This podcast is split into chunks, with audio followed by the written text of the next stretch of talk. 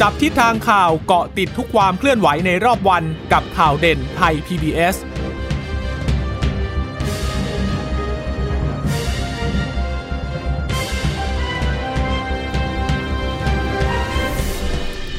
วัสดีคุณผู้ฟังทุกท่านค่ะ ต้อนรับคุณผู้ฟังทุกท่านเข้าสู่ข่าวเด่นไทย PBS นะคะวันนี้พบกับดิฉันพึ่งนภาคล่องพยาบาล แล้วก็คุณชนชยนามพร้อมสมบัติบรรณบันทิการจับตาสถานการณ์สวัสดีค่ะ สวัสดีคุณผู้ฟังค่ะ ค่ะ สวัสดีคุณผู้ฟังที่รับฟังเรานะคะ ผ่านทางสถานีวิทยุที่เชื่อมโยงสัญญาณจากไทย PBS ด้วยนะคะ เราก็พบกันบ่ายๆอย่างนี้ละค่ะ หลังจากที่รับประทานอาหารกลางวันมาแล้วนะคะ วันนี้เรื่องของความเคลื่อนไหวทางการเมืองที่เกิดขึ้นก็คงจะต้องดูควันหลงที่เกิดขึ้นจากการชุมนุมเมื่อวานนี้แล้วก็มองต่อไปข้างหน้าด้วยนะคะ แต่ว่าการชุมนุมเมื่อคืนนี้เนี่ยก็ยุติไปประมาณ3ามทุ่มเศษนะคะ แต่ว่ามันมีเหตุการณ์ที่เกิดขึ้นหลังการชุมนุมแล้วค่ะ ซึ่งก็ทำให้เกิดวาทะที่ตอบโต้กันไปมา ระหว่างทางกลุ่มผู้ชุมนุม แล้วก็กับทางตำรวจอยู่ด้วยเหมือนกันนะคะ ค่ะ ก็คือเมื่อวานนี้หลังเกิดเหตุหลัง ประกาศยุติการชุมนุมตอนสามทุ่มครึ่ง แต่ว่าเหตุการณ์เนี่ยเกิดในช่วงเวลาประมาณสี่ทุ่มครึ่งถึงห้าทุ่มนะคะ ก็มีเหตุยิงเกิดขึ้น แล้วก็มีผู้บาดเจ็บจากการถูกยิงในหนึ่งคนนะคะ แล้วก็ส่วนอีกหนึ่งคนเนี่ยถูกทำร้ายร่างกาย ซึ่งคนหลังเนี่ยที่ถูกทำร้ายร่างกายเนี่ยเป็นผู้ต้องสงสัยว่าเป็นผู้ก่อเหตุยิงนั่นแหละนะคะ ก็เมื่อวานนี้ก็คงหลายท่านก็คงได้ติดตาม แล้วก็เห็น ภาพต่างๆ ที่มีการนำเสนอกันออกมา วันนี้ภาพที่มีการนำเสนอออกมาโดยสำนักข่าว The Standard The Standard เนี่ยก็ถือว่าเป็นเป็นหลักฐานสำคัญที่จะใช้ติดตามตัวผู้ก่อเหตุ เพราะว่าเห็นพฤติกรรมค่อนข้างชัดเจนว่าปาวัตถุบางอย่างเข้าไปในกลุ่มในกลุ่มที่กาดอาชีวะเนี่ยยืนอยู่นะคะ แล้วก็มีเสียงดังขึ้นมา แล้วก็หลังจากนั้นก็มีเสียงดัง คล้ายปืนดังขึ้นอีกหลายครั้งด้วยกันนะคะ ก็ชัดเจนว่ามีผู้บาดเจ็บถูกยิงที่ท้องนะคะ ตอนนี้อาการปลอดภัยแล้วค่ะค่ะซึ่งสิ่งที่คุณชนชยนานเล่าเนี่ยเดี๋ยวเราไล่เรียงกันไปเพราะวันนี้เนี่ยมีหลายคนออกมาพูดถึงเรื่องเหตุการณ์ความวุ่นวายที่เกิดขึ้น ไม่ว่าจะเป็นทางตำรวจออกมาพูดแล้วนะคะพลเอกประยุทธ์ก็พูดแล้วเช่นกันอย่างตำรวจเนี่ยเริ่มจากตำรวจกันก่อนเลยนะตำรวจก็มีการตำรวจมีการแถลงเป็นสองช่วงด้วยกัน เมื่อเช้านี้มีนักข่าวไปตามก่อนนะคะ ตอนเช้าก็ไปถาม รองผู้บัญชาการตำรวจนครบาลก่อน แล้วก็เพิ่งเมื่อไม่นานเนี้ยประมาณชั่วโมงสองชั่วโมงที่ผ่านมาเนี่ยก็มีการถแถลงออกมาอีกรอบหนึ่ง แล้วก็จะมีการสรุปลำดับเหตุการณ์ทั้งหมดของเมื่อวานนี้เนี่ยในช่วงเวลา 17นาฬิกาวันนี้ด้วยนะคะ เมื่อเช้านี้ประเด็นที่กลายเป็น กระแสโต้กันไปไปมาเนี่ยก็เพราะว่าคำให้สัมภาษณ์ของท่านพลตำรวจตรีปิยะตาวิชัยนี่แหละ อืมค่ะทางพลตำรวจตรีปิยะตาวิชัยก็บอกว่าเเหตุการณ์ที่เกิดขึ้นเนี่ยเป็นเพราะว่าทางกลุ่มกาดเนี่ยทะเลาะกันเองนะคะแล้วก็มันไม่ได้เกิดเกี่ยวข้องหรือว่ามือที่ทรงมือที่ 3 แต่อย่างไรเลยนะคะเดี๋ยวไปฟังเสียงของพลตำรวจตรีปิยะในประเด็นนี้กันค่ะครับจากการสอบสวนพยานเราได้สอบสวนพยานในที่เกิดเหตุไปแล้วไม่ต่ำกว่าสามปากนะครับ ทราบว่ามีการทะเลาะบอกแว้งกันมาตั้งแต่ฝั่ง SCB นะครับ แล้วก็หลังจากที่มีการเลิกชุมนุมนะครับ ได้มีการมาถกเถียงกันต่อนะครับ แล้วก็มีการทะเลาะวิวาทกันครับการทะเลาะนั้นเป็นเป็นกลุ่มอะไรเป็นการระหว่างการด้วยกันหรือว่าเป็นคนละกลุ่มกันเลยครับ ในเบื้องต้นเป็นกลุ่มกาดของคณะราษฎรนะครับ ซึ่งเป็นกลุ่มกาดที่มาจากเทคนิคมินบุรีนะครับปฏิวะ มินบุรีโอลิเทคนิคนะครับ แล้วก็มาจากอาชีวะปทุมครับคือหมายว่าคือก็คือเป็นเป็นกลุ่มกาดที่ไปดูแลใช่ครับความปลอดภัยวันนั้นไม่ได้เป็นไม่ได้เป็นกลุ่มอื่นที่มาสร้างสถานการณ์ไม่เลยครับ เป็นกลุ่มกลุ่มกาดด้วยกันทะเลาะกันครับ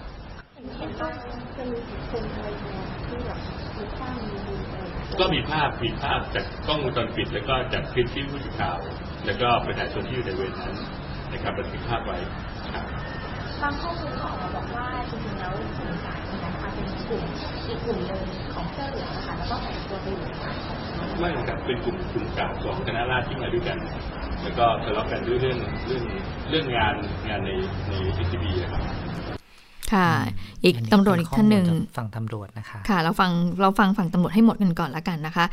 โดยพลตำรวจตรีจิรพัฒน์ภูมิจิตรองผู้บัญชาการตำรวจนครบาลอันนี้เป็นการถแถลงในช่วงบ่ายแล้วนะคะ ค่ะ จากการสืบสวนสอบสวน 3-4 ปาก ซึ่งเป็นผู้ที่อยู่ในเหตุการณ์ก็มีความชัดเจนว่าตำรวจเนี่ยจะขอสารออกหมายจับผู้ที่ยิงที่ถูกหมายจับ ผู้หญิงที่ถูกรุมทำร้ายหลังก่อเหตุ เบื้องต้นก็มีความผิดฐานครอบครองอาวุธปืน เนื่องจากมีหลักฐานตั้งแต่ก่อนและขณะเกิดเหตุ ทั้งภาพจากกล้องวงจรปิด แล้วก็พยานบุคคล ส่วนอาวุธปืนที่พกเนี่ยเป็นลูกโม่ขนาดจุด38ค่ะ เบื้องต้นก็พบว่ามีทะเบียนนะคะแต่กำลังตรวจสอบเรื่องของการครอบครอง แล้วก็มีการพิมพ์ลายนิ้วมือกันด้วยรวมถึงตรวจสอบเรื่องของคราบขม่าวปืนส่วนความสัมพันธ์ระหว่างคนยิงกับคนเจ็บนั้นนะคะพลตรวจตีจิรพัฒน์ก็บอกว่าจากการสอบปากคำเนี่ยทั้งคู่ ก็เป็นกาดของกลุ่ม ผู้ชุมนุมราษฎรจริง โดยทั้งคู่เนี่ยพ้นจากสภาพการเป็นนักศึกษาแล้วค่ะ ต้นตอของปัญหาก็มาจากเรื่องส่วนตัวตำรวจบอกว่าไม่เกี่ยวข้องกับการชุมนุมนะ เพราะว่าเหตุการณ์นี้เกิดขึ้นหลังยุติการชุมนุมไป แล้วมีฝ่ายหนึ่งเริ่มคว้างระเบิดปิงปองก่อน แล้วก็วิ่งหลบหนีจนมีกลุ่มหนึ่งไล่ตาม แล้วก็คว้าอาวุธปืนมายิงอ่านี่ก็เป็นสิ่งที่ตำรวจเล่านะคะ ค่ะ ก็ส่วนวันนี้วันนี้เนี่ยทางกาด ข้อกล่าวหาออกมาเป็นแบบนี้แล้วทางฝั่งกาดเขาว่ายังไงบ้างนะคะ วันนี้กาดเขาก็จะมีการถแถลงกันด้วย เมื่อเช้าคงได้เห็นเอกสารของกาดกลุ่มหนึ่งเนี่ยมีการเผยแพร่ออกมา ก็บอกว่าไม่ได้มีความขัดแย้งในกลุ่มนะคะ แล้วก็วันนี้เนี่ยนัดหมายสื่อมวลชนนะคะถแถลงท่าทีของกลุ่มกาด โดยเบื้องต้นเนี่ยนะคะการทำงานของกลุ่มกลุ่มกาดตามที่ผู้สื่อข่าวของเรารายงานเนี่ยก็บอกว่าเป็นการรวมกันของเครือข่ายต่างๆ ที่ทำการทำงานร่วมกันในนามของกลุ่มกาดภาคีเพื่อประชาชน ถ้าจำกันได้ก็มีการถแถลงไปเมื่อวันที่มีการชุมนุมที่ถนนอุทยานนะคะหรือว่าถนนอักษะแล้วก็บอกว่าเป็นการรวมตัวกันภายใต้โครงสร้างของกาดจำนวน 10 กลุ่มด้วยกันทำงานในพื้นที่ชุมนุมร่วมกัน โดยวันนี้ 18 นาฬิกาก็นัดหมายที่จะชี้แจงเรื่องนี้แล้วก็แถลงถึงท่าทีของกลุ่มกาดว่า หลังจากนี้เนี่ยจะทำงานกันยังไง แล้วก็ผู้ที่ก่อเหตุครั้งนี้มีส่วนเกี่ยวข้องกับกลุ่มที่กลุ่มกาดที่ทำงานเมื่อวานนี้หรือเปล่านะคะ อันนี้ก็ต้องเดี๋ยวรอดูความชัดเจนอีกทีหนึ่งแต่ว่าทางตำรวจเนี่ยก็ค่อนข้างมี เขาเรียกว่าอะไรอะ่ะมีข้อมูลรายละเอียดชัดเจนอยู่เหมือนกันนะคะ ว่าใครเป็นใครกลุ่มไหน แล้วก็ทราบชื่อเสียงเรียงนามแล้วนะคะ ก็บอกว่าวันนี้เวลา 17นาฬิกาเนี่ยนะคะ จะมีการถแถลงข่าวพร้อมกับไล่ลำดับเหตุการณ์เหตุการณ์อีกครั้งหนึ่งที่กองบัญชาการตำรวจนครบาล ก็ยืนยันว่าตำรวจเนี่ยไม่มีความกังวล เพราะว่ายึดตามพยานหลักฐานที่ปรากฏ และก็ยืนยันว่าเรื่องนี้ไม่มีมือที่สามแม้กาจะบอกว่าไม่ได้ทะเลาะกันเอง แต่ก็ ต้องสอบปากคำพยานในเหตุการณ์อย่างละเอียดถึงเรื่องราวทั้งหมดอีกครั้งหนึ่ง เพราะว่าหลังเกิดเหตุต่างฝ่ายต่างก็แยกย้ายกันหลบหนี ตอนนี้ยังไม่ได้สอบปากคำคนเจ็บทั้งสองคนนะคะ เพราะว่าแพทย์ยังไม่อนุญาตค่ะ ค่ะ ก็คือสรุปว่าเดี๋ยว5โมงเนี่ยตำรวจจะแถลงไล่เลียงเหตุการณ์อีกครั้งหนึ่ง โดยบอกว่ามีพยานหลักฐานชัดเจน ส่วน 18นาฬิกาทางกลุ่มกาดก็จะออกมาแถลงถึงการทำหน้าที่ของกลุ่มกาดใช่ไหมคะ ค่ะ ใช่ค่ะ แล้วส่วนมาตรการป้องกันไม่ให้มีการนำอาวุธเข้ามาในพื้นที่เนี่ยนักข่าวก็ถามบอกว่าเอ็นี่มันไม่ใช่ครั้งแรก ตำรวจเนี่ยได้ดูแลเรื่องนี้หรือเปล่า เพราะว่าเมื่อครั้งที่ที่แยกเกียรกายก็ครั้งหนึ่งมีการพกพาอาวุธเข้าไป แล้วก็มีคนบาดเจ็บจากการถูกยิงด้วยเหมือนกันนะคะ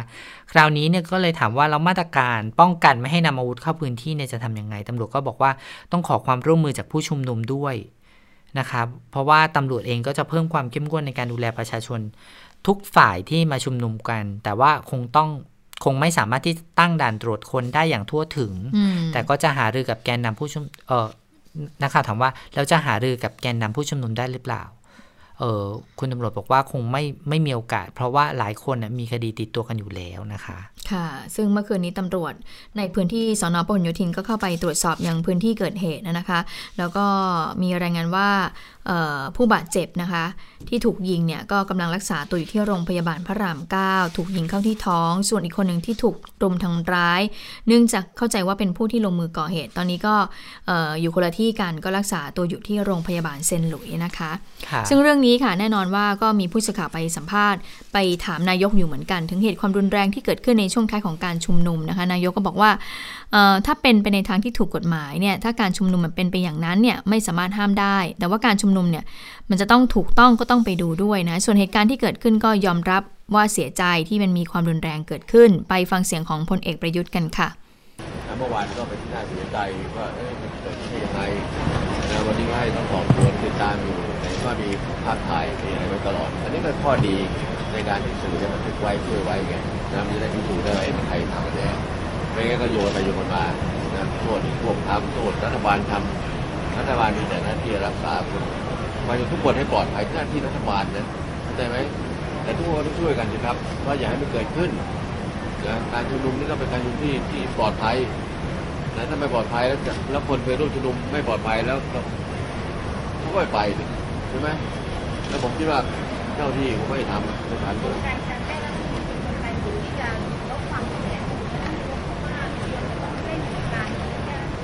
ไอ้ผมผมคิดว่ากระบวนการนี้เป็นเรื่องของสภานะเป็นเรื่องของทางรัฐบาลท่านดูแลอยู่แล้วตรงนี้นะผมคิดว่ารัฐบาลจะก้าวลงในของเรามีการบริหารแล้วก็มีส่วนร่วมในการไปแก้ไขตรงโน้นเข้าใจไหมล่ะเรื่องของพรรคการเมืองเรื่องของพรรคพวกพรรคฝ่ายค้านแล้วแต่แล้วไม่มีส่วนร่วมอย่างนั้นอย่าเอาอย่าเอาปัญหานี้มาใส่ปัญหาเราเป็นฝ่ายบริหารเข้าใจไหมนั่นนิติบัญญัติแล้วมือเรื่องนี้กินจะรู้แก้เราไม่ให้มีการแก้ก็จบแล้ว พร้อมกันนี้นายกก็บอกว่าก็ตอนนี้เนี่ยคนไทยทั้งประเทศก็กังวลสถานการณ์การชุมนุม หลายคนก็กังวลนะคะยิ่งนานไปเนี่ยเศรษฐกิจก็เสียหายการจราจรก็ติดขัดมากขึ้น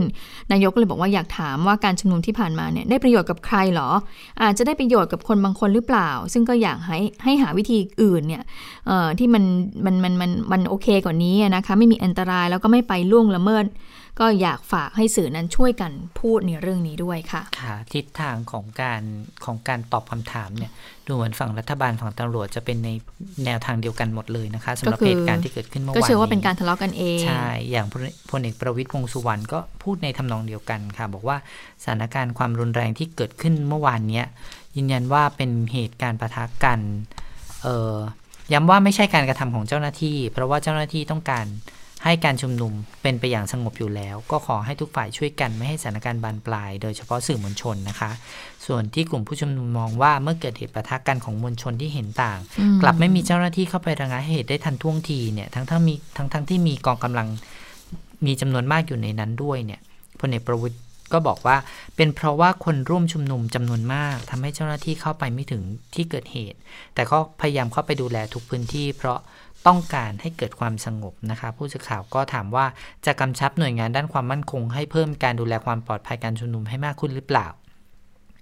พลเอกประวิตยก็บอกว่าจะไปกำชับเรื่องอะไร ทุกฝ่ายก็ทำงานตามหน้าที่อยู่แล้ว จะไปบังคับได้ยังไงทุกคนรู้หน้าที่ ส่วนสถานการณ์การชุมนุมก็ยังอยู่ในความควบคุมได้หรือไม่นั้น พลเอกประวิตยสายหัวไม่ตอบคำถามนี้นะคะ ค่ะ เราไปดูอาการของเออผู้บาดเจ็บกันสักหน่อยนะคะ แน่นอนครับว่าคนที่เอ่อลงพื้นที่ไปการชุมนุมเสมอเนี่ยก็คือนายแพทย์เอ่อทศพรเสรีรักษ์นะคะ ก็วันนี้เนี่ยคุณหมอก็ให้สัมภาษณ์กับเอ่อผู้สื่อข่าวถึงอาการผู้บาดเจ็บเหมือนกันนะคะ ก็บอกว่าผู้บาดเจ็บเนี่ยถูกยิงนะคะที่เอ่อบริเวณท้องแล้วก็ต้องมีการผ่าตัดก็ต้องตัดลำไส้เล็กออกไปประมาณ 1 ฟุตด้วยนะคะ ตอนนี้ก็ก็คงต้องพักรักษาตัวประมาณอาทิตย์หนึ่งแหละถึงจะเอ่อให้สัมภาษณ์ถึงเหตุการณ์ที่เกิดขึ้นได้ ไปฟังเสียงของคุณหมอทศพรกันค่ะ ก็เป็นปืนเจอกระสุนปืนนะก็ก็เจอกระสุนปืนชัดเจน กระสุนปืนที่ผมเห็นเนี่ยก็มีลักษณะเหมือนกับกระสุนปืนที่เป็นภาพที่เก็บได้ที่นี่ครับลักษณะแผลพอจะบอกได้ไหมคะว่าเป็นการยิงแบบระยะกระชั้นอ๋ออันนี้หรืว่าเป็นแบบอันนี้ผมไม่ทราบครับต้องเพราะว่าไม่ไม่ได้ดูโดยโดยละเอียดนะต้องขอโทษ ฟุตค่ะคือลำไส้คนเรานี่ยาวประมาณ 30 ฟุต เพราะฉะนั้นตัดออกไปหนึ่งฟุตนี่ไม่ไม่ได้เป็นอะไรที่อันตรายร้ายแรงอะไรฮะคือลำไส้ส่วนนั้นเนี่ยคือมันมันเสียแล้วก็เย็บซ่อมก็ลำบากก็ใช้วิธีตัดต่อเอาในในแง่ของคุณหมอเคยเจอผู้บาดเจ็บลักษณะอย่างนี้นี่อาการของคนเจ็บเนี่ยเขาเขาอยู่ในขั้นไหนยังไงหรือว่า คือตอนแรกเนี่ยไหมคะตอนแรกคือถ้าไม่รักษาเนี่ยแย่แย่แน่เพราะว่าการที่ยิงทะลุเข้าไปในช่องท้องนี่เลือดมันจะออกในช่องท้อง ก็ได้ตอนที่เปิดเข้าไปเนี่ยก็เจอเลือดอยู่เยอะมากเลย ก็จะเสียเลือดจนช็อกได้นะฮะแล้วก็ก็เป็นอันตรายถึงแก่ชีวิตถ้าไม่ถ้าไม่ได้รับการช่วยเหลือทันท่วงทีครับการรักษาผู้โอกาสเนี่ยจะรักษาประมาณแค่ไหนอะค่ะต้องระวังเรื่องอะไรบ้างคะเดี๋ยวนิดนึงนะฮะอีกในทีกฮะระบวนการรักษาค่ะว่าจะต้องใช้เวลาในการรักษาประมาณแค่ไหนอย่างน้อย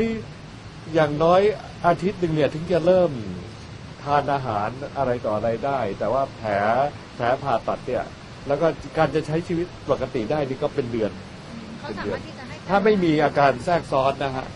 ไม่แน่ใจว่าคุณหมอพอพอจะเล่าได้ไหมคะว่าอย่างเมื่อวานน้องเคสที่โดนยิงอย่างเงี้ยค่ะข้อท้องนั้นอยู่ในระยะกระชันชิดขนาดไหนหรือไกลขนาดไหนคงบอกไม่ได้ครับผมไม่ไม่ได้ดูละเอียดอย่างนั้นทางเจ้าตัวนี้ยัง อืมก็คงจะต้องถ้าเป็นแนวเรื่องของวิถีกระสุนก็คงต้องให้ตำรวจเป็นคนตรวจสอบนนนะคะ ทางพอถอเขาคงต้องดูเรื่องนี้นะคะ ค่ะ นอกจากนี้นะคะคุณหมอทศพรเนี่ยก็ยัง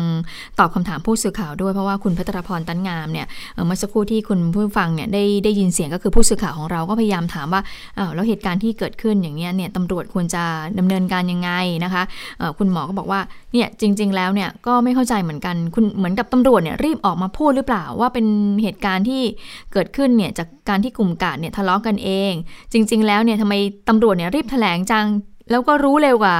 ทางคุณหมออีกนะคะ คุณหมอก็ตั้งข้อสังเกตในในส่วนตรงนี้นะคะ แล้วก็มองว่าจริง ๆ แล้วเนี่ยตำรวจเนี่ยควรจะสอบสวนหาสาเหตุที่มันแท้จริงที่เกิดขึ้นก่อน ก่อนที่จะออกมาให้สัมภาษณ์กับสื่อตรงนี้นะคะ ว่าเป็นแท้จริงเป็นยังไงกันแน่ ไปฟังเสียงของคุณหมอทศพรในประเด็นนี้กันค่ะตำรวจก็คงจะต้องหาข้อมูลให้ให้ครบก่อนว่าสืบสวนหาผู้กระทำผิดว่าแรงจูงใจแรงดลใจมาจากไหนอะไรยังไงคือ ไม่ใช่ ออกมาก็ปูพูดออกมางี้ละ เหมือนต้องการที่จะมาด้อยค่าผู้ชุมนุม ต้องการมาทำลายความน่าเชื่อถือของผู้ชุมนุมเนี่ย มันเป็นอะไรที่ยิ่งทำให้ประชาชนไม่ไว้ใจตำรวจยิ่งขึ้นครับก็คือเหมือนกับว่าคุณหมอเนี่ยคือไม่เชื่อในสิ่งที่ทางปิยะท่านปิยะเขาแถลงมันใช่ไหมันใฐาะผู้ที่ยู่ในมันหตุการณ์เชื่อไม่ได้เลยก็ตำรวจ ก็ตั้งแต่นายกรัฐมนตรีนี่แหละเป็นตัวอย่างผู้บัญชาการสูงสุด มาจนถึงตำรวจเนี่ย พูดอะไรมันเชื่อได้ที่ไหนแต่ละที่นะฮะมันไม่มีน้ำหนักไม่มีอะไรน่าฟังเลย ก็อย่างที่ผมได้เรียนไปแล้วว่า อย่างการมาฉีดสี ฉีดสารเคมี ฉีดแก๊สน้ำตาเนี่ยออกมาพูดได้ไงบอกว่าตำรวจก็ได้รับผลเท่าๆกับประชาชนที่ถูกฉีดอะไรเงี้ยมันเป็นมันเป็นวาจาที่เหลวไหลไร้สาระนะฮะแล้วพอวันนี้อีกนะก็ถึงเวลาก็ออกมาพูดว่ากาดทะเลาะกันเองตุ้มเดียวภายในไม่กี่นาทีคุณรู้แล้วแต่คุณยังไม่รู้เลยว่า คนที่ถูกยิงเนี่ยตอนนี้เป็นยังไงควรจะไปดูแลยังไงค่ะก็เป็นสิ่งที่คุณหมอทศพรตั้งข้อสังเกตนะเช่นเดียวกับอีกท่านหนึ่งค่ะโฆษกพรรคเพื่อไทยคุณอรุณีกาศยานนท์นะคะ ก็พูดถึงเหตุการณ์เมื่อคืนที่ผ่านมาบอกว่าเรียกร้องนะ ก่อนที่เจ้าหน้าที่เนี่ยจะสรุป เหตุการณ์ที่เกิดขึ้นอยากให้ตรวจสอบข้อเท็จจริงก่อน สืบหาพยานหลักฐานให้รอบด้านก่อนนะคะ ทั้งจากการในพื้นที่ชุมนุมนะคะ รวมถึงมีการตั้งข้อสังเกตของผู้ชุมนุมที่มองว่ามีคนจากฝ่ายตรงข้ามเนี่ยปลอมตัวแฝงตัวเข้ามาสร้างสถานการณ์ในพื้นที่ชุมนุมหรือเปล่านะคะ อยากให้ความกระจ่างในเรื่องนี้ด้วยก่อนที่จะมีข้อสรุปที่ชัดเจนว่า มันเกิดจากความขัดแย้งกันเองของกลุ่มกาดในพื้นที่การชุมนุมค่ะ ค่ะ ก็เป็นไปในทิศทางเดียวกันก็คือมีการตอบโต้กันนั่นแหละ แต่ว่าที่สิ่งที่คุณหมอทศพรพูด อันเนี้ยเกิดขึ้นก่อนที่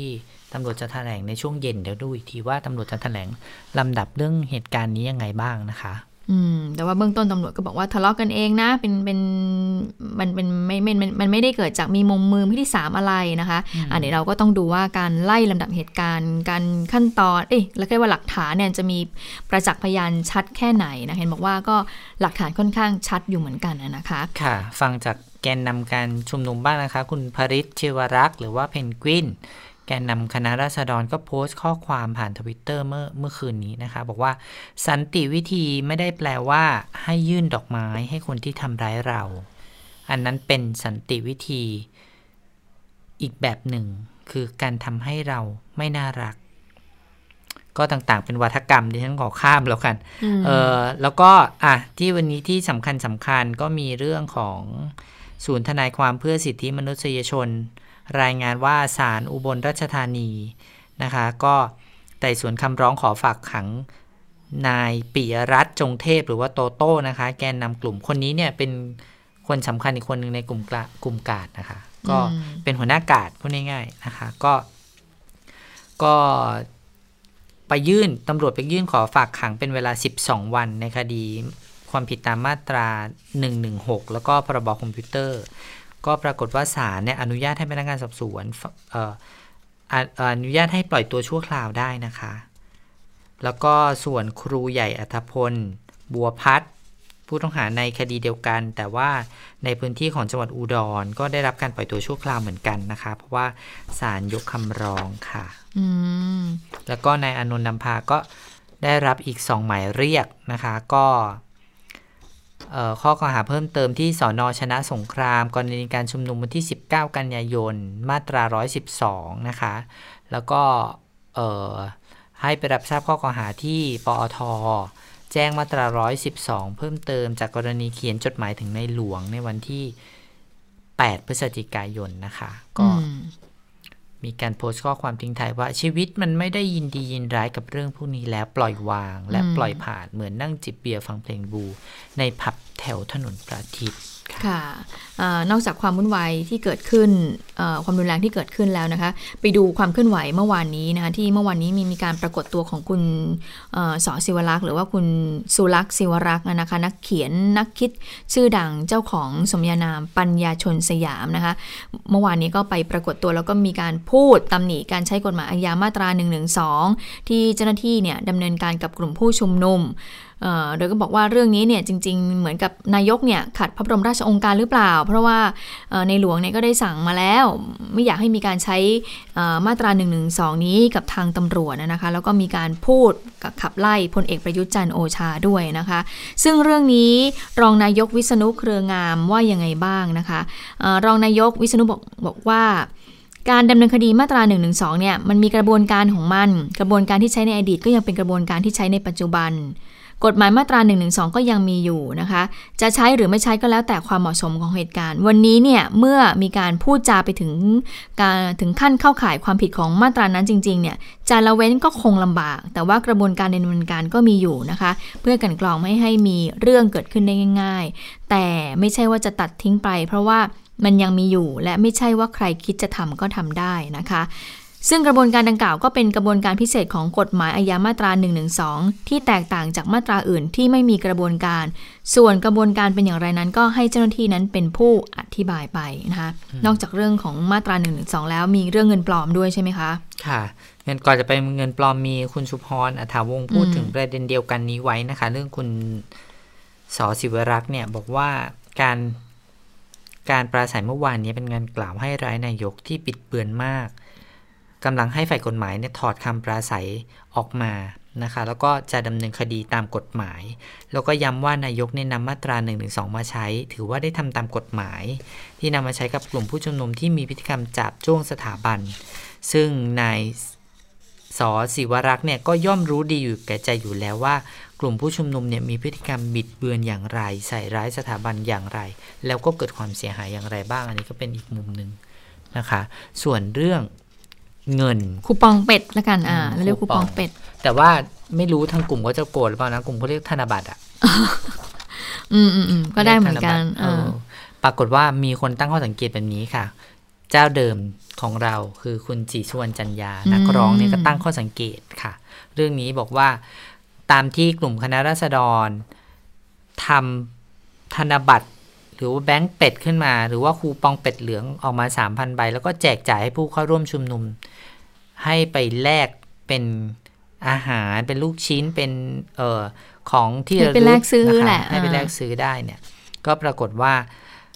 คุณศรีสุวรรณบอกว่าการผลิตการจำหน่ายจ่ายแจก หรือนำออกไปใช้ซึ่งธนบัตรเป็ดดังกล่าว เป็นการกระทำที่ผิดกฎหมาย ทั้งผู้ผลิต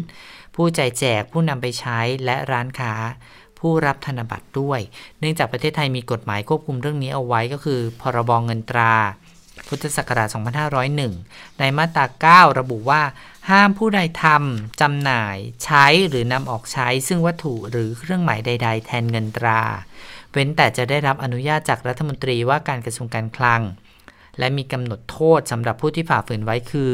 ต้องระวังโทษจำคุกไม่เกิน 3 ปี หรือปรับไม่เกิน 50,000 บาท หรือว่าทั้งจำทั้งปรับนะคะ นอกจากนั้นก็ยังมีความผิดตาม ประมวลกฎหมายอาญามาตรา 240 ที่บัญญัติว่าผู้ใดทำปลอม ซึ่งเงินตราไม่ว่าจะปลอมขึ้นเพื่อเป็นเหรียญกระสาบธนบัตรหรือสิ่งอื่นใด ซึ่งรัฐบาลออกใช้หรือให้อำนาจออกใช้ หรือทำปลอมขึ้นซึ่งพันธพันธบัตรรัฐบาลหรือใบสำคัญสำหรับรับดอกเบี้ยพันธบัตรนั้นๆ ผู้นั้นก็ทำความผิดฐานปลอมเงินตรา ระวังโทษจำคุกตลอดชีวิต หรือจำคุกตั้งแต่ 10 ปีถึง 20 ปี และปรับตั้งแต่ 200,000ถึง400,000 บาท ส่วนผู้ที่นำธนบัตรออกไปใช้จ่ายก็มีความผิดตามมาตรา 244 นะคะ ก็บอกว่ามีโทษระวังโทษจำคุกที่ 1 ปีถึง 15 ปี ปรับตั้งแต่ 20,000ถึง300,000 บาท ก็เลยบอกว่าการผลิตการออกมา จ่ายแจกให้ผู้ชุมนุมอืมแล้วก็ร้านค้าใช้ธนธนบัตรเป็ดเนี่ยก็เข้าข่ายความผิดทั้งหมดนะคะ ซึ่งตำรวจก็สามารถดำเนินการจับกลุ่มได้ทันทีค่ะ ค่ะ อันนี้ก็คือคุณศรีสวรรค์ชี้ให้เห็นใช่ไหมคะว่าแต่อันนี้ก็น่าตั้งข้อสังเกตเหมือนกันคุณพึ่งนภาแล้วถ้าเกิดว่าในร้านค้าที่เขาแจกคูปองอะอืมแจกคูปองเพื่อให้ไปแลกแทนเงิน อันนี้ผิดไหมคือสมมตั้งติเขาทำรูปแบบเป็นธนบัตรเหมือนกันอืมผิดหรือเปล่า ไม่แน่ใจเนาะอืมเพราะว่าอันเนี้ยมีคนไปถามธนาคารแห่งประเทศไทยแล้วนะคะ แต่ว่ายังไม่ตอบคำถามนี้ อืมก็ดิฉันก็เลยบอกว่าถ้าเกิดว่าถ้าใช้คำพูดว่าเป็นธนบัตรเนี่ย ผิดแน่นอนอืมใช่ไหมแต่ถ้าบอกว่าเป็นคูปองเป็ด เรานึกถึงว่าเราไปซื้อของของที่ตามร้านอาหารในอ๋อในในในฟู้ดคอร์ทอ่าอ่าแล้วเราก็ไปแลกเงิน แล้วเขาก็ให้เราคูปองมา ซึ่งคูปองนี้ก็จริงๆก็เป็นเงินสดแหละ สมมติค่ะกินข้าวหนึ่งร้อยคูบาปองทแทนเงินสดมีมูลค่าเท่านู้นเท่านี้ ใช่อืมถ้าเกิดสมมุติว่าทางทางทางทางกลุ่มผู้ชุมนุมบอกว่า นี่ไม่ใช่เงินสดนะ นี่ไม่ใช่ธนบัตรนะ แต่เป็นคูปองแทนเงินสดใช่อันนี้ก็คือเอาผิดไม่ได้ไงเออใช่ไหมเพราะฉะนั้นมันก็ต้องขึ้นอยู่กับว่าในเรื่องของการเอ่อตีความกันแล้วแหละ ว่าจะตีความในเรื่องนี้ยังไงอะนะคะค่ะ อย่างคุณพึ่งนภาจำเรื่องของการแบงค์ที่มีคนหลอกขายได้ไหมที่เขาเพิ่งเร็วๆเนี้ยอะมีการหลอกขายแบแบงงค์พันค์มีการหลอกขายแบงค์พันว่าแบบพกไว้แล้วจะไปช่วยดูดเงินอ่านู่นนี่นั่นมาอ่าอ่า แต่ปรากฏว่าแบงค์นั้นเป็นแบงค์ปลอมนะคะอืมไม่ใช่แบงค์จริงอืมทีนี้เนี่ยก็เลยมีการไปถามบอกว่าอ้าวแล้วนี่แบบนี้ผิดไหมอืมเขาบอกผิดเมื่อมีคนอืมเอาไปใช้อืมแล้วคนที่เอาไปขายต่อ ถ้ารู้ว่ามันผิดแล้วเอาไปขายต่อ ก็ผิดก็ผิดก็ผิด แต่ว่าถ้าสมมติว่าคุณพึ่งนภาเกิดไปซื้อของ แล้วเจอแบงค์ปลอมอืมคุณพึ่งนภาไม่รู้อืมเอาไปใช้ต่อ ผิดไหมถ้าไม่รู้ไม่ผิด แต่ถ้าคุณพึ่งนภารู้ว่าอันนี้เป็นแบงค์ปลอมแล้วยังเอาไป ซื้อของอะก็คือผิดดูที่เจตนา ใช่ แต่ว่ามีข้อสงสัยไหมบางทีเราเคยเห็นวัด อืมทำแบงค์ขายแบงค์ใช้ธนบัตรจริงเออเหรอขายธนบัตรจริงเลย แต่ว่าเขาก็ปั๊มไว้ว่า ไม่สามารถใช้ซื้อนู่นนี่นั่นได้นะ แต่ว่าเป็น ของมงคลเพื่อใช้แจกในงานนี้นั้น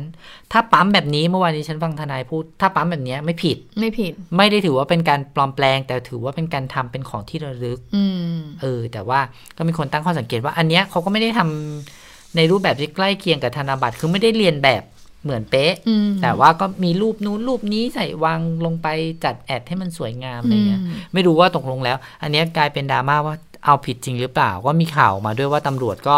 ก็ใช่ก็เล็งๆอยู่ว่าจะ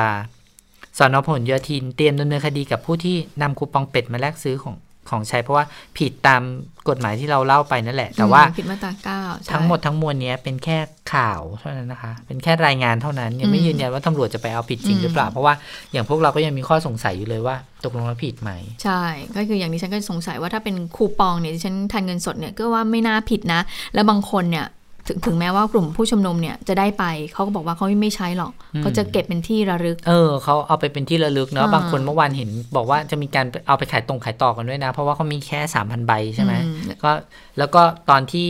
ตอนที่ไปรับเนี่ย สามารถบริจาคได้ฉันเห็นในภาพก็คือว่ามีมีคนที่รับแบงค์อันนี้ไปแล้วเขาก็หยอดใส่ตู้หยอดใส่ตู้อืมก็เหมือนกับบริจาคให้ เรื่องการบริจาคสบสในชุมในกลุ่มไปผู้ชุมนุมเนี่ยถือว่าเป็นเรื่องปกติตั้งแต่ตั้งแต่แรกเริ่มอยู่แล้วเพราะว่าอืมเวลาไปชุมนุมกันอย่างเงี้ยเขาก็จะแบบว่าเออถ้าใครอยากจะสนับสนุนเนี่ยก็ใส่เงินได้นะ บางคนไม่ไปเนี่ยก็ฝากเพื่อนเราหใช่รืไหอมเราญาติเรายังเคยเห็นแหมเอากระสอบมาใส่เงินใช่จำได้ไหมใช่ในช่วงหนึ่งก็คือ ท่อน้ำเลี้ยงนั่นแหละเรียกว่าท่อน้ำเลี้ยงแล้วก็เลยกลายวันนี้ก็เลยกลายเป็นดราม่าท่อน้ำเลี้ยงขึ้นมาอืมีการติดแฮชแท็กในทวิตเตอร์ทวงคืน ขอเงินท่อน้ำเลี้ยงคืน ทวงเงินของเงินท่อน้ำเลี้ยงคืแฮนชแท็กขอเงินท่อน้ำเลี้ยงคืนเอายังไงในเล่าเล่ามีรายละเอียดไหม ก็คือเขาบอกว่า คือพูดง่ายๆอะเขาบอกว่าเอาเงินน่ะ แม่แม่ยกพ่อยกทั้งหลายอะเอาอะเงินอย่างคุณที่ทรายเนี่ยเป็นเป็นท่อนเป็นเออแม่ยก บอกว่าเอาเงินที่คนร่วมบริจาคอะอ่า ให้ไปซื้อของไปซื้อของไร้สาระอ๋อ มีคนน่ะมาตั้งข้อสังเกตว่าทำไมไม่ไปซื้อเสื้อเกราะไม่ไปซื้ออมนู่นนี่นั่นก็มีคำอธิบายออกมานะคะ จากคุณทรายเจริญปุระบอกว่า ชี้แจงปมที่ชาวเน็ตอะ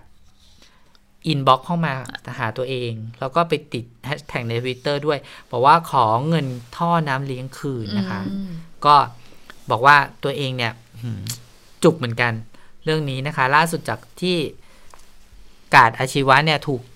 ถูกยิงเมื่อวานนี้มีผู้ได้รับบาดเจ็บ ก็เลยมีคนมาถามว่าเนี่ยเราเอาของไปซื้อ เอาเงิขนองไปซื้อของอะไรที่ไม่ไม่เหมาะหรือเปล่าแทนที่จะไปซื้ออะไรที่มันเป็นประโยชน์นะคะ อย่างเช่น ซื้อเป็ดซื้อยูนิคอร์นซื้อเอเลี่ยนตัวละอย่างสองหมวกหมื่นกว่าบาทอเนี่ยย่างหมวกนี่ฉันเห็นเมื่อวานนี้คุณพัฒพรถ่ายรูปมาหมวกก็มีการติดเป็ดข้างบนด้วยอ่าหมวกหมวกกันน็อกอะอ่าอ่าอ่าอันเนี้ยก็คงก็คงมีการซื้อมา ส่วนหนึ่งด้วย แล้วก็ถ้าเมื่อวานใครเห็นก็คือมีมียูนิคอร์นอืมีมโอ้ยหลายอย่างเลเอยเลี่ยนอะไรอย่างเงี้ยซึ่งราคาก็สูงเหมือนกัน ก็มีคนตั้งข้อสังเกตว่าทำไมไม่เอาไปซื้อของอุปกรณ์ป้องกันตัวให้กับอาชีวะ คุณทรายก็เลยทวีตแล้วก็แชร์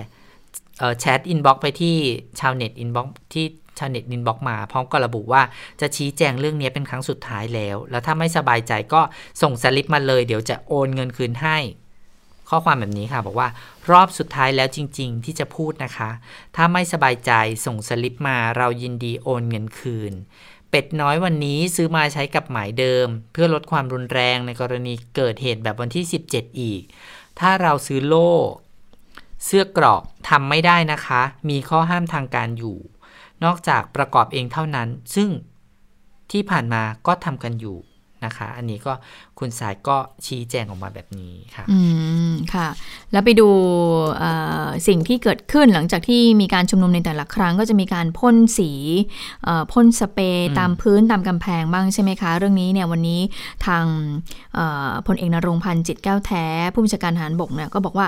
เนี่ยก็เห็นความยากลำบากในการลดข้อลบข้อความนะ เพราะว่าบางข้อความเนี่ยมันไม่ได้ลบกันง่ายๆ เลยเพราะว่ามันถูกพ่นด้วยสารเคมี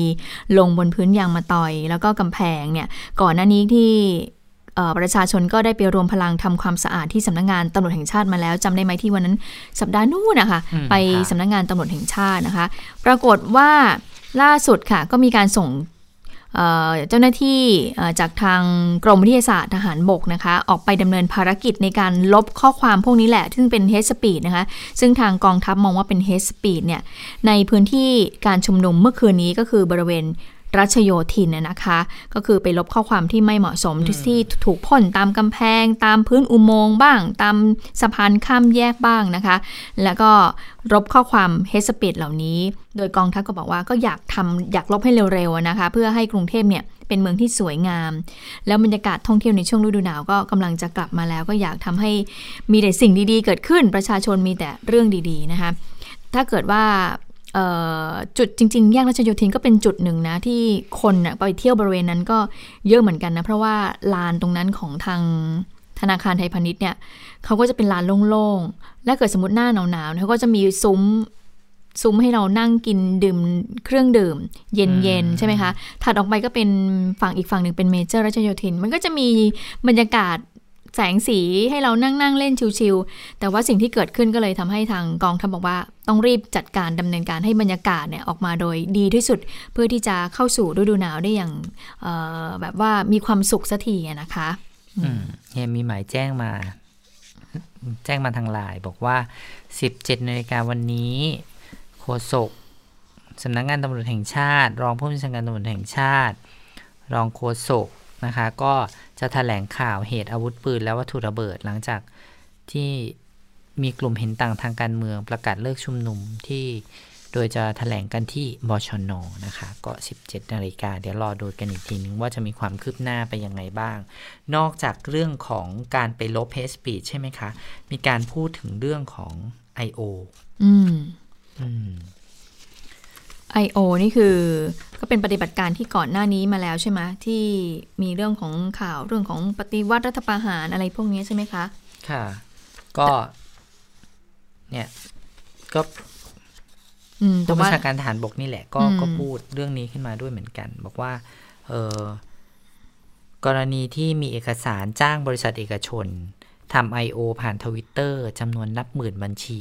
เขาบอกว่าไม่มีค่ะ ผู้บัญชาการทหารบกยืนยันว่าไม่มี เดี๋ยวให้หน่วยงานที่เกี่ยวข้องรายงานขึ้นมาว่าอะไรจริงอะไรถูก และอย่างที่เคยบอกไปแล้วว่า เรื่องเฟกนิว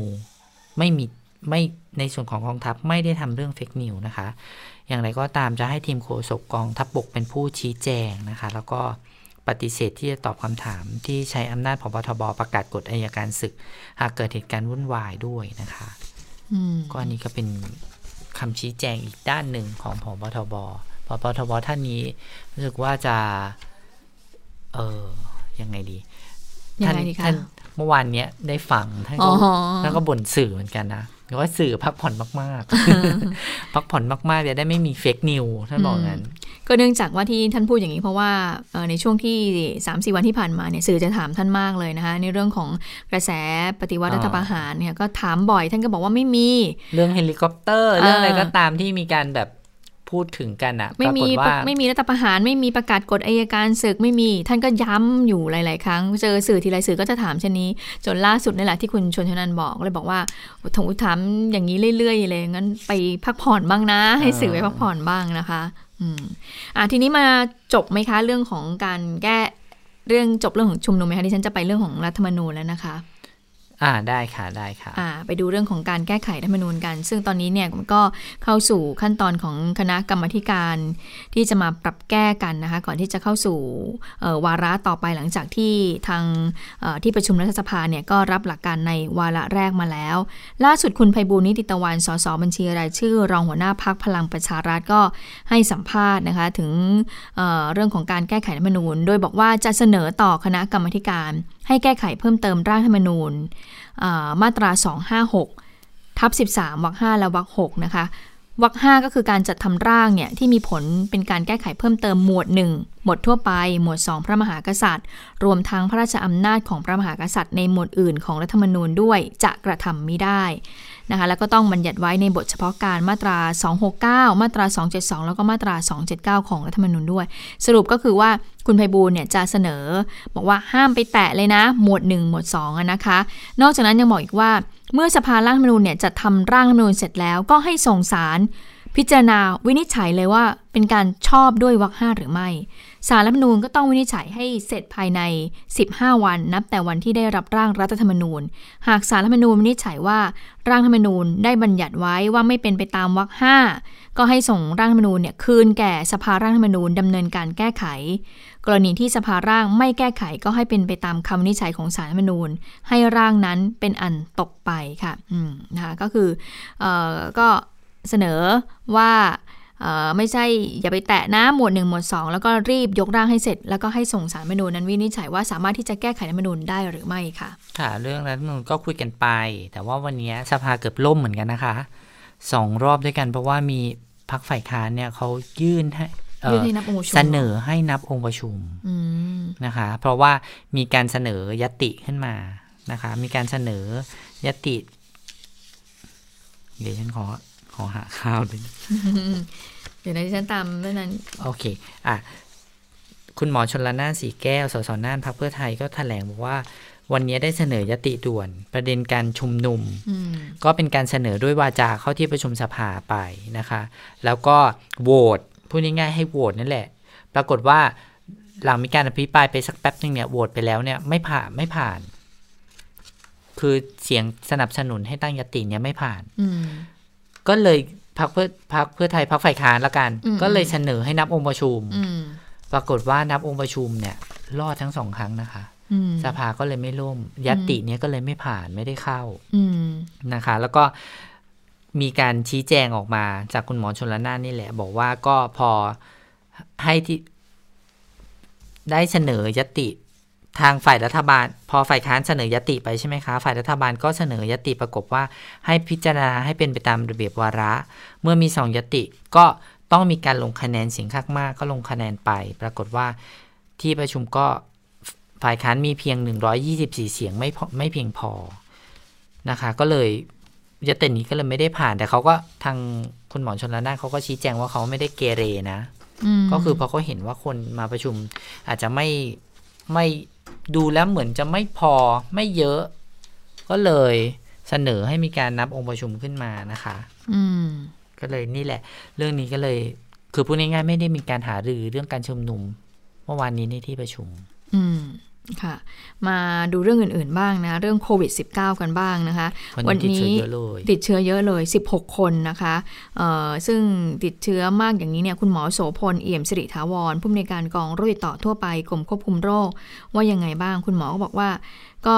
เอ่อก็เห็นได้จะเห็นได้ว่าตอนนี้เนี่ยหลาย ๆ ประเทศในโลกเนี่ยก็ยังคงมีการแพร่ระบาดอย่างต่อเนื่องอยู่นะคะ แล้วคุณหมอเลยบอกว่าการที่สาธารณสุขเนี่ยพบผู้ติดเชื้อจำนวนมาก ที่เดินทางเข้าประเทศเนี่ย คุณบอกว่าไม่ใช่สิ่งที่น่ากังวลนะ หรือว่าประชาชนจะต้องมาตื่นตระหนก แต่ว่าเป็นเป็นการแสดงให้เห็นว่าประเทศไทยเนี่ยเรามีระบบตรวจจับที่ดีเฝ้าระวังกักกันโรคที่เข้มแข็ง สามารถพบผู้ติดเชื้อได้เร็ว ป้องกันนำเชื้อจากต่างประเทศ มาแพร่ให้กับคนในประเทศได้อย่างมีประสิทธิภาพนะคะแล้วก็บอกอีกว่าองค์การอนามัยโลกเนี่ยได้ระบุว่ากว่าร้อยละ 50 ของผู้ติดเชื้อเนี่ยเป็นผู้ที่ไม่แสดงอาการ และจำนวนผู้ติดเชื้อที่ได้รับรายงานนั้น ก็มีความเป็นไปได้ว่า อาจน้อยกว่าจำนวนผู้ติดเชื้อจริงอยู่มาก เนื่องจากบางรายเนี่ยไม่แสดงอาการหรือว่าไม่ได้เข้าสู่ระบบการรักษา คุณหมอก็เลยบอกว่าดังนั้นเนี่ยเมื่อองค์การอนามัยโลกเนี่ยรายงานอย่างนี้แล้วเนี่ยก็ต้องขอความร่วมมือให้ทุกคนนะว่าไม่ประมาท ก็ป้องกันตัวเอง ตลอดเวลาก็คือสวมหน้ากากอนามัย ใส่หน้ากากผ้าล้างมือบ่อยๆดิกเลี่ยงสถานที่แออัด ลงทะเบียนเข้าออกสถานที่ผ่านทางไทยชนะทุกครั้งนะคะ แล้วคุณหมอก็บอกว่าประเทศไทยตอนนี้เนี่ยเข้าสู่ฤดูหนาวทำให้อากาศเย็นแล้วก็ชื้น เชื้อไวรัสเนี่ยมันอยู่ในสิ่งแวดล้อมได้นานขึ้นนะ เพราะฉะนั้นก็ต้องระวังอาจจะป่วยด้วย อาจจะไม่ได้ป่วยโควิดอาจจะป่วยด้วยโรคติดเชื้อระบบทางเดินหายใจได้ง่ายคุณหมอก็บอกเอาไว้นะคะ ค่ะ ส่วนคืบหน้าวัคซีนวันพรุ่งนี้นายกรัฐมนตรีจะเป็นประธานลงนามในสัญญาจัดหาวัคซีนโควิด -19 โดยการจองล่วงหน้าและสัญญาจัดซื้อวัคซีนกับบริษัทแอสตร้าแอสตร้าเซเนกานะคะบริษัทผู้ผลิตวัคซีนชั้นนำของสัญชาติอังกฤษสวีเดน หลังจากที่ คอรมอเมื่อวันที่ 17เนี่ยเห็นชอบโครงการจัดหาวัคซีนนี้ไปแล้วนะคะ ก็วันพรุ่งนี้จะมีการลงนามกันด้วยนะคะอืมส่วนเรื่องที่น่าเป็นห่วงอีกอย่างหนึ่งคือเรื่องของการตกงานอืมอืมอืมนะคะ ก็มีข่าวแววมาว่าช่องหนึ่งช่องหนึ่งข่าวแววเหรอดิฉันก็เห็นหลายใช่ไม่แววใช่แล้วนี่ไหมเนอะเออไม่แววแล้วแหละเขาก็ออกมาเปิดเผยว่ากำลังจะมีการยุบบริษัทอะพูดง่ายๆคือ GMM Channel เขาอืมเขา จะปิดบริษัท GMM Channel อืมแล้วก็เอาไปรวมกันกับ GMM อีกอีก GMM หนึ่ง GMM ยี่ห้าเออซึ่งเข้าใจว่าเป็น GMM 25นะคะ แล้วก็คงจะมีการลดจำนวนพนักงานแล้วก็ยุบฝ่ายข่าว ซึ่งหมายความว่าจะมีคนในในอุตสาหกรรมสื่อในยตกงานอีกอย่างน้อย190คนอืมอืม เอ๊ะก่อนหน้านี้เป็นเป็นเป็นที่ไหนนะ ที่ช่องสาม อ๋อช่องสามช่องที่สามแล้วก็เออมีช่องช่องไหนนะคะ ที่ลดอะที่ลดมีหลายช่องเลยแหละอืมที่แบบช่องเก้าอืมอสมทอืมเอ็มคอร์ดนะคะ ก็ลด600คนโดยการให้ให้สมัครใจ แล้วก็หลังจากที่สมัครใจไม่ครบเนี่ยก็เลยจิ้มค่ะ ซึ่งในอนาคตไทยพีบีก็จะมีเหมือนกันนะคะ เพราะฉะนั้นใครมีการอยู่ก็ก็ตั้งใจทำงานนะคะ จะได้เป็นบุคลากรที่มีคุณภาพ ส่วนสถานการณ์โลกวันนี้แล้วก็เมื่อเช้านี้คงได้ติดตามกัน มีข่าวตั้งแต่เมื่อเช้าแหละว่ามีบุคคลสำคัญของโลกอืมต้องเรียกว่าเป็นบุคคลสำคัญของโลกเสียชีวิตนะคะ ก็เดี๋ยวให้คุณสวรักษ์เล่าให้ฟังว่าเป็นใครค่ะ ค่ะ สวัสดีค่ะ คุณผู้ฟังสวัสดีทั้งสองท่านค่ะ ก็ข่าวการเสียชีวิตของเดียโกมาราโดน่าเข้ามาประมาณตีหนึ่งพอดีเมื่อคืนดิฉันยังไม่ได้หลับค่ะ แล้วก็เห็นหน้าจอโทรศัพท์มันก็จะเป็น breaking news ขึ้นมาแล้วก็อ่าแต่ก็ไม่ได้แปลกใจมาก เพราะว่าก่อนหน้านี้เราก็จะได้ยินข่าวว่าสุขภาพไม่ค่อยดีสุขภาพไม่ค่อยดีนะคะนะคะด้วยอ่าอ้วนอ้วนด้วยแล้วก็อ่ามีมีหลายโรคแล้วก็ตัวเขาเนี่ยเคยมีปัญหาเรื่องของการเสพยาใช่ไหมคะใช่ใช่มันก็เลยแบบเรียกว่ามีอาการซ้ำซ้อนหลายความๆอย่างจริงถ้าถ้าอืมถือว่า โดยทั่วไปนี่ถือว่าอายุยังน้อย เพราะว่าเพิ่งอายุ 60 ปี ใช่ไหมคะแล้วก็เป็นนักกีฬาด้วยนะคะ ก็ถือว่าอะแต่หลายคนก็มองว่าเขาใช้ชีวิตคุ้มค่าเต็มที่แล้วอืมนะคะ ก็สำหรับคนรุ่นใหม่อาจจะไม่ค่อยรู้จักเนาะเพราะว่ายุคที่มาราโดน่าคือโด่งดังเนี่ยตอนเด็กๆอะดิฉันแบบดังเขาดังมากเลยนะ ใช่ค่ะช่วงนั้นฟุตบอลโลกเนาะอ่า แล้วฉายาเนี่ย หัดพระเจ้าอย่างเงี้ยเออเออนะคะ แล้วก็ตอนนั้นเนี่ยก็จะมีการเปรียบเทียบว่า เรียกว่าเป็นคู่แข่งกันดีกเปว่าเล่เหรอะคะ ใช่ไหมอ่าเปเล่ใช่อ๋อนะคะเปแล้วก็เล่ยังมีชีวิตอยู่ใช่ไหมคะเสียเสียชีวิตไปแล้วอ๋อเหรอใช่ แล้วก็เสียชีวิตไปก่อนนี้หลายปีอ๋อนะคะแล้วก็มีบางคนเนี่ยเขียนข้อความซึ้งมากเลย ก็จะเป็นภาพของเปเล่กับมาราโดน่าสมัยหนุ่มๆอะแล้วเขาก็ชูถ้วยรางวัลที่ได้จากการแข่งขัน แล้วก็มีคนเขียนข้อความประมาณว่าอะเดี๋ยวเราสองคนจะไปเตะฟุตบอลกันต่อในสวรรค์อืมอะไรอย่างเงี้ยนะคะ ก็อะถือว่าเป็นคนที่ทั่วโลกเนี่ยต้องต้องต้องกล่าวขวัญถึงแล้วก็ต้อง อะไรให้เขาจริง ๆนะคะ เพราะว่าถือเป็นมนุษย์มหัศจรรย์คนหนึ่ง แล้วก็มีสถิติในการเป็นแชมป์ฟุตบอลเนี่ยโอ้โหไม่แพ้ใครในโลกนี้เลยนะคะ ถือว่าเป็นระดับตำนาน ก็เดียโกมาราโดน่าเนี่ยคือเป็นชาวอาร์เจนไตน์คือเป็นชาวอาร์เจนตินาค่ะ ก็คล้ายๆกับนักกีฬาชื่อดังของโลกหลายคนก็คือมีชีวิตเริ่มต้นมาจากความยากจนอืมแล้วเขาก็มองว่าการเล่นกีฬานี่แหละ จะเป็นอีกหนทางหนึ่งที่เรียกว่าช่วยถีบตัวเองขึ้นมา ให้มีฐานะทางการเงินที่ดีขึ้นแล้วก็มีชื่อเสียง ซึ่งมาราโดน่าเนี่ยก็ทำได้สำเร็จนะคะเพี่แต่ว่าอ่าน่าเสียดายนะคะ โอ้ขออภัยกับคุณผู้ฟัง คุณเปเล่ยังไม่เสียชีวิต ขออภัยค่ะ ขออภัยอภัย อายุ80แล้วด้วยนะคะ เอออายุอายุมากแล้วเยอะกว่าใช่มาราเยดาอะตั้งมากยี่สิบปีอ๋อขอบคุณคุณชนชยานันท์ที่ช่วยแก้ไขเะดิฉันข้อมูลให้เมื่อเช้าที่ฉันฟังว่านี่ท่านยังไม่เสียชีวิตว่าดิฉันไม่เห็นโพสต์อันนั้นไงดิฉันก็เลยอ่าเข้าใจนึกว่าไปก่อนแล้ว โอเคอะโอเค นั่นก็คือเรื่องราวของเดียเดียเดียโกมาราโดน่านะคะอ่าทีนี้ไปดูอีกข่าวหนึ่งอันนี้เป็นข่าวจากเกาหลีใต้ อ่านแล้วก็น่าตกใจเหมือนกันนะคะ แต่ว่าเรื่องอะไรเป็นคะคดีที่ เขาศาลของเกาหลีใต้เนี่ยเขาพิจารณากันมาตั้งแต่เดือนพฤษภาคมปีที่แล้ว คือว่ามีผู้ชายคนหนึ่งนะคะอายุ 25 ปีเท่านั้นชื่อโชจูบิน ล่าสุดวันนี้นะคะศาลในเกาหลีใต้ ตัดสินจำคุกชายคนนี้ 40 ปีอืมข้อหาว่าเขาเนี่ยเป็น เรียกว่าอะไรนะ เป็นหัวหน้าเครือข่าย การแบล็กเมลทางเพศอืม โดยทางออนไลน์พูดง่ายๆก็คือว่าไอ้เหมือนกับแอปเหพลิเคชันหลอกให้คนถ่ายภาพใช่เปลือยแต่อันเนี้ยอะไรซับซ้อนแล้วก็น่ากลัวมากค่ะ ไม่น่าเชื่อว่ามนุษย์ด้วยกันเนี่ยจะทำกันได้ถึงขนาดนี้อ๋อนะคะ คือแอปพลิเคชันแอปพลิเคชัน Telegram ที่อ่าคนไทยเราเริ่มรู้จักค่ะมากขึ้น ด้วยความที่มันเป็นแอปพลิเคชันที่ มีความปลอดภัยสูงค่ะสามารถช่วยเก็บข้อมูลของผู้ใช้งานไม่ได้เนี่ยนะคะ ปรากฏว่าในโชว์คนนี้เนี่ยอายุแค่ 25 ปีนะเขาก็อาศัยช่องทางนี้ค่ะ เขาไปเปิดห้องออนไลน์ เป็นห้องแชท ตั้งเป็นกลุ่มลับอืมมีทั้งหมด 9 กลุ่มด้วยกันค่ะแล้ววัตถุประสงค์คือ ในชูเนี่ย ต้องเป็นคนฉลาดมากนะดิฉันว่าวาทศิลป์เขาต้องดีมาก เขาจะไปหลอกผู้หญิงทั้งหลายเออเออชักนะชคะวนไปชักชวนมา คือตอนแรกเราก็จะไปหลอกแบบว่าเออเนี่ยอยากได้นางแบบมาอ่าถ่ายแบบ แล้วก็เดี๋ยวส่งรูปมาทางออนไลน์นะแล้วเดี๋ยวจะให้ค่าจ้างค่ะแต่ว่ารูปที่เขาจะให้ถ่ายเนี่ยก็จะเป็นรูปแบบเชิงวาบหวามอืมนะคะ แล้วก็ยังหลอกให้ผู้หญิงเหล่านี้เนี่ยส่งข้อมูลส่วนตัว ไม่ว่าจะเป็นเลขที่บัตรประชาชนเลขที่ประกันสังคมอืมข้อมูลรายละเอียดทุกอย่างเนี่ย แล้วพอตอนหลังเนี่ยก็เอาข้อมูลเหล่านั้นเนี่ยกลับมาแบล็กเมย์ผู้หญิงอ๋อ นะคะ แล้วก็บังคับว่าถ้าไม่อยากให้ฉันเอาข้อมูลส่วนตัวของเธอไปเผยแพร่ หรือว่าไปทำความเสียหายเนี่ย เธอต้องเข้ามาปรากฏตัวในออนไลน์ในห้องแชทต่างๆ ที่ฉันตั้งไว้ แล้วเธอจะต้องทำทุกเปลือย่างอ๋อตามที่ฉันบอก ตามที่ลูกค้าสั่งอืมอืมแล้วที่มันน่ากลัวก็คือว่ามันมีคนที่สมัครเข้าไปเป็นสมาชิก หลายหมื่นหลายพันคนอืมแล้วเขารู้ด้วยนะว่าผู้หญิงกลุ่มเนี้ยที่ต้องมาแสดงท่าทาง วิตฐานอะไรก็แล้วแต่ที่คุณต้องการ คือเขาถูกบังคับมาอ๋ออ่านะคะอืมแล้วถามว่าเอาแล้วไอเหตุการณ์นี้เนี่ยมันปรากฏขึ้นมาได้ยังไง เพราะว่าในข่าวเนี่ยเขาบอกว่ามีนักศึกษาวิชาวารสารศาสตร์สองคนค่ะเขาไม่ได้บอกเหตุผลว่าทำไมนักศึกษาสองคนเนี้ถึงเข้าไปค้นพบห้องแชทเหล่านี้ค่ะอาจจะด้วยเหตุผลด้านความปลอดภัย หรือเขาอาจจะ แบบทำรายงานข่าวเชิงสืบสวนสอบสวนอะไรหรือเปล่าอ่าในรายงานข่าวมันเนี่ยไม่ได้พูดถึงค่ะแต่เอาเป็นว่านักศึกษาสองคนเนี้ยก็ไปเจอนี่แหละไปเจอเมื่อห้องใช่นี้เออตั้งแต่เมื่อเดือนพฤษภาคมปีที่แล้ว แล้วเขาก็พยายามสืบข้อมูลเท่าที่เขาจะสืบได้ แล้วเขาก็รู้ว่า รูปแบบการให้บริการเนี่ยคือตอนแรกมีห้องแชทแบบ จะเขียนข้อความสอที่รู้ว่าอะถ้าคนชอบสายเนี้ยอะก็เข้ามาในห้องนี้ เบื้องต้นเนี่ยจะให้เข้ามาแชทฟรีก่อนอืม ให้มาดูก่อนอย่างเดียวทำอะไรไม่ได้ แต่ถ้าคุณแล้วถ้าเกิดอยากดูมากกว่านี้ ก็ให้จ่ายสตางค์ใช่หรือลูกค้ารู้สึกว่าฉันอยากมีอำนาจที่จะสั่งให้ผู้หญิงที่อยู่ในออนทำอันนู้นอันนี้ตามที่ฉันบอกคุณก็ต้องจ่ายค่า member จ่ายเพิ่เพิ่มอืมเขาบอกว่าเงินค่าเข้าเนี่ย เงินค่า member เนี่ย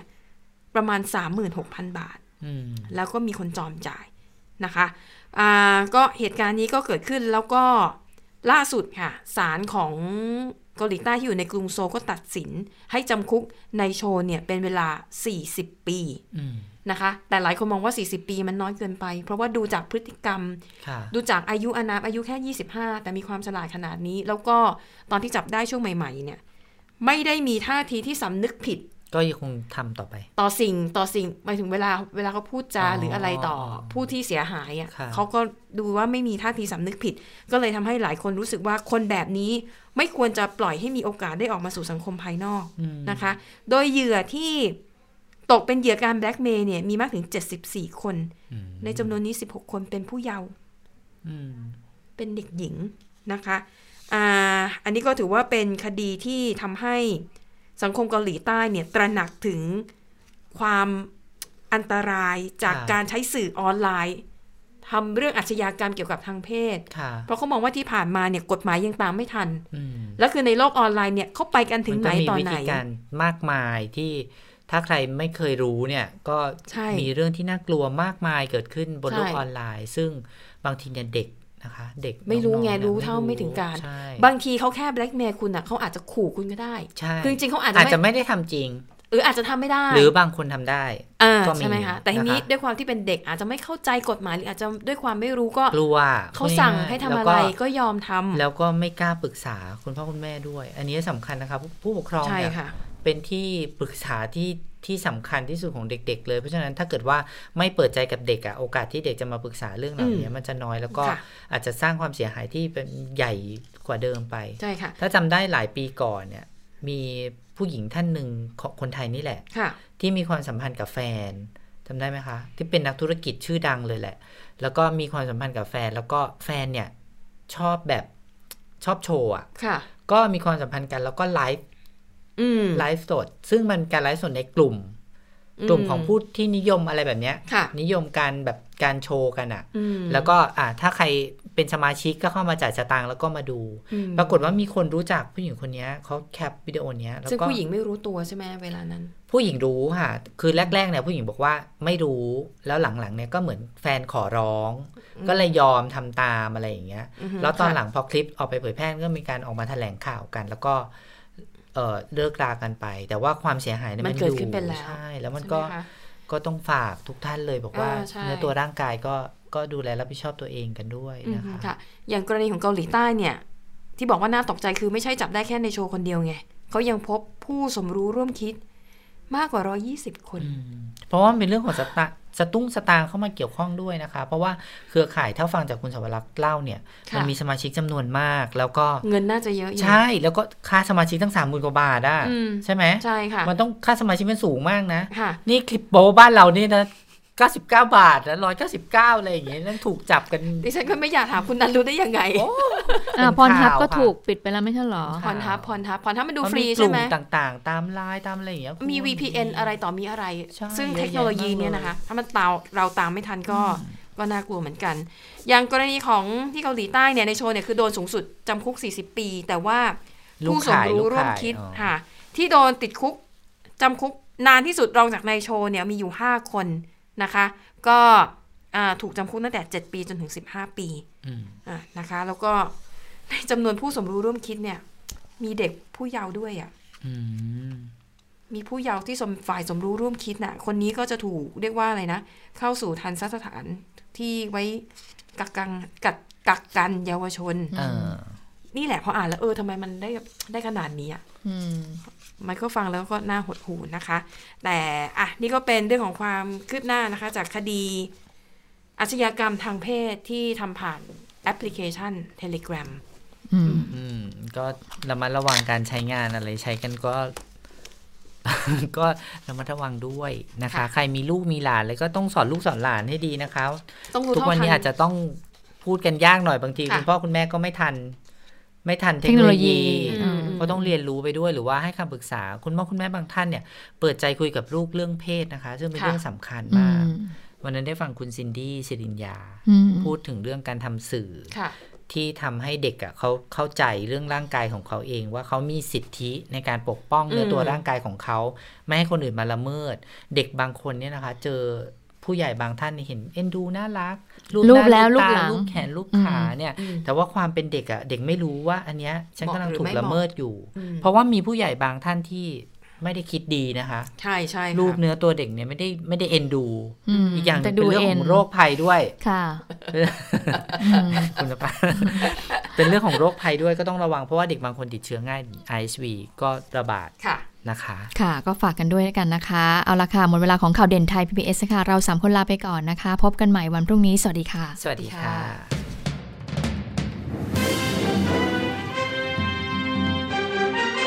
ติดตามข่าวเด่นไทย PBS ได้ทุกวันจันทร์ถึงศุกร์ เวลา 15 นาฬิกา